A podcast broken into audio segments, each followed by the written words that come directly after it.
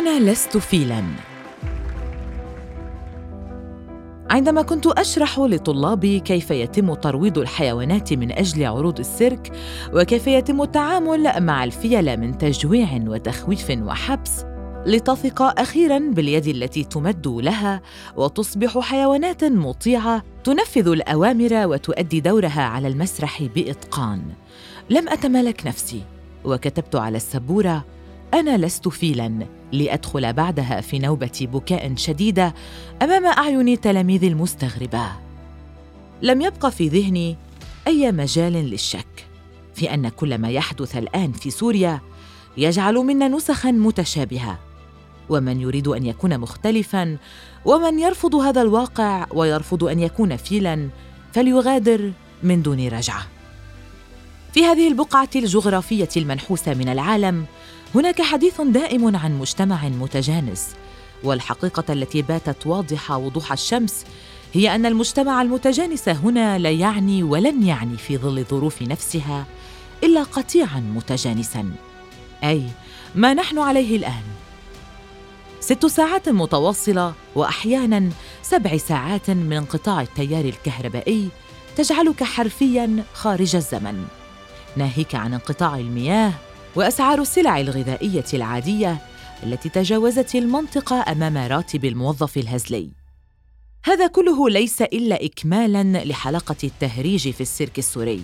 نحو تسعة عشر ساعة من العمل مع الحاجة إلى ثلاثة مصادر دخل على الأقل لتكون قادرا على حياة شبه طبيعية. ألسنا إذن في عصر عبودية جديد؟ يقول جون لوك. لا يمكن لأحد أن يبيع نفسه للعبودية مقابل المال حتى لو أراد ذلك.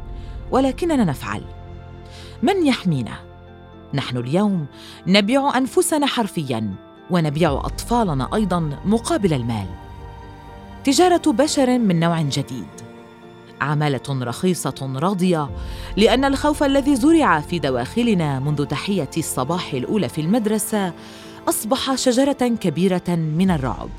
شجرة نقطف عنها ألسنتنا يوميا ونرميها بأيدينا للكلاب. ساعات طويلة من العمل مقابل انعدام التفكير نهائيا ومقابل تحويل عقولنا إلى مجرد آداة نستخدمها لإيجاد طرق للحصول على طعام هذا ما أرادوه وهذا ما أصبحنا عليه. اشعر أحيانا بأننا جميعا داخل لعبة إلكترونية ما وأحدهم يصرخ بنا وقت النوم فننام ووقت الاستحمام فنستحم ووقت الطعام فنأكل ووقت القهر فنبكي.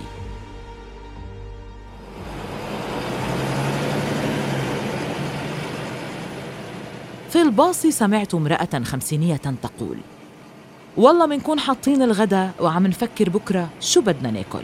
والجميع يهزون رؤوسهم موافقين. الطبقة الوسطى المثقفة في البلد والتي كان يعول عليها الكثير تحولت إلى مجموعة عبيد يحاولون تأمين لقمة عيشهم فحسب. تقول صديقتي التي غادرت منذ فترة قصيرة إلى دبي أنا عاجزة عن الشعور بالسعادة. العتمة التي عشت فيها سنوات أصبحت في داخلي. وتتابع. العالم مضاء حولي الآن وأنا لا أرى إلا ضوء الشمعة الخافت في غرفة الرطبة الباردة في جرمانه في المدرسة نكاد لا نتكلم عن شيء سوى عن أسعار السلع وعن أكثر الأطعمة اقتصادية. ولما تحدثت إحدى المدرسات بشغف عن فيلم رومانسي شاهدته كنا جميعا مدهوشين ومعجبين بطريقة انفصالها عن الواقع لأننا نعيش حاليا في مكان أصبح فيه الحصول على حمام ساخن رفاهه وغسل الملابس يحتاج إلى خطة خماسية. وتأمين وجبتين يوميا يحتاج إلى تفكير عميق وبحث ودراسات اقتصادية. وبالتأكيد سيكون الحديث عن مشاهدة فيلم أو حضور مسرحية أو الاستماع إلى الموسيقى بمثابة انفصال تام عن الواقع. تقول هي ببساطة بهذه الطريقة فحسب أنجو. تسعون في المائة من السوريين يعيشون تحت خط الفقر. هذا ما قدره وكيل الأمين العام للأمم المتحدة للشؤون الاجتماعية. وهذا ما نعيشه بالفعل. تسعون في المئة يبتكرون طرق النجاة الخاصة بهم يومياً. تسعون في المئة نسبة محزنة جداً. والمحزن أكثر من أن هذه التسعون في المئة التي يقرأها الناس في أي مكان في العالم كخبر عاجل أو كإحصائية جديدة هي نحن. أين أطفالي من كل هذا؟ منذ فترة طويلة وأنا أمضي وقتي بالكامل في العمل. أقوم بأربعة أعمال غير واجباتي الأخرى كأم. وفي هذا الوقت يجد أطفالي أن الحل الوحيد لألبي نداءهم هو طلب الطعام. تفاحة مأكول نصفها.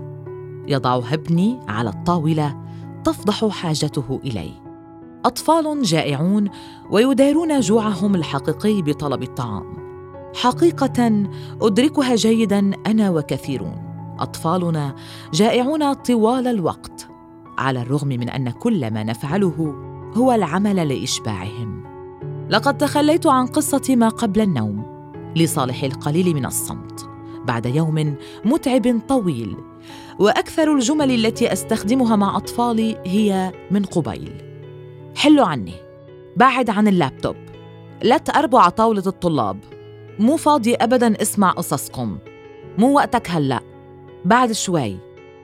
وبعد مضي وقت طويل على عدم استجابتي تقول طفلتي ماما بعد شوي فترة طويلة جدا. يبدو فعلا أننا في هذا البلد بدأنا نعاني من مشكلات معقدة جدا مع الوقت.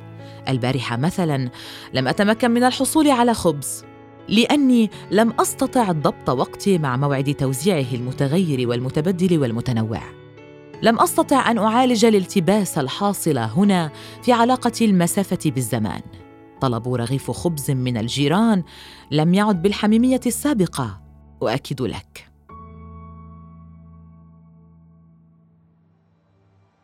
في البند الرابع والعشرين لمنظمة حقوق الطفل يتم التأكيد على حق الطفل في العيش في ظروف تضمن له الصحة النفسية والجسدية. وأصبح السؤال عن إمكانية تحقيق هذا في بلد كسوريا ملحا جدا. في بلد نقايض فيه حاجة أطفالنا إلينا بطعامهم. منذ بدء الأزمة الاقتصادية الخانقة في سوريا ونحن نقف أمام خيارين إما أن نطعم أطفالنا وإما أن نربيهم. أطفال لم ينالوا حقهم الطبيعي في الحياة. جيل كامل لم يحظى بالتربية المناسبة ولم يأخذ حقه من ثرثرات الصباح مع والديه ومن اللعب في الحديقة ومن حكايات ما قبل النوم الطويلة ومن العناقات والقبل والأحضان ومن صباحات العيد الملونة ومن الأحلام. جيل كامل صادرت الحرب حياته وسرقت طفولته. جيل كامل سرق وقته علنا وبكل وقاحة يقول أحدهم سرقة الوقت ليست جريمة يحاسب عليها القانون. في كل يوم أستيقظ لأجد أن الخيار الأكثر رفاهة في بلد من الصعب عليك أن تتخذ فيه قرار الاستحمام أو غسل وجهك صباحا هو خيار الحبال المشدودة حول الأعناق. لكن نداءات الأطفال تعلو دائما فوق أصوات الحبال. وعلى الرغم من أني أختار بملء إرادتي لم أستطع أن أحدد بعد. هل أنا أنجو يوميا أو أموت يوميا؟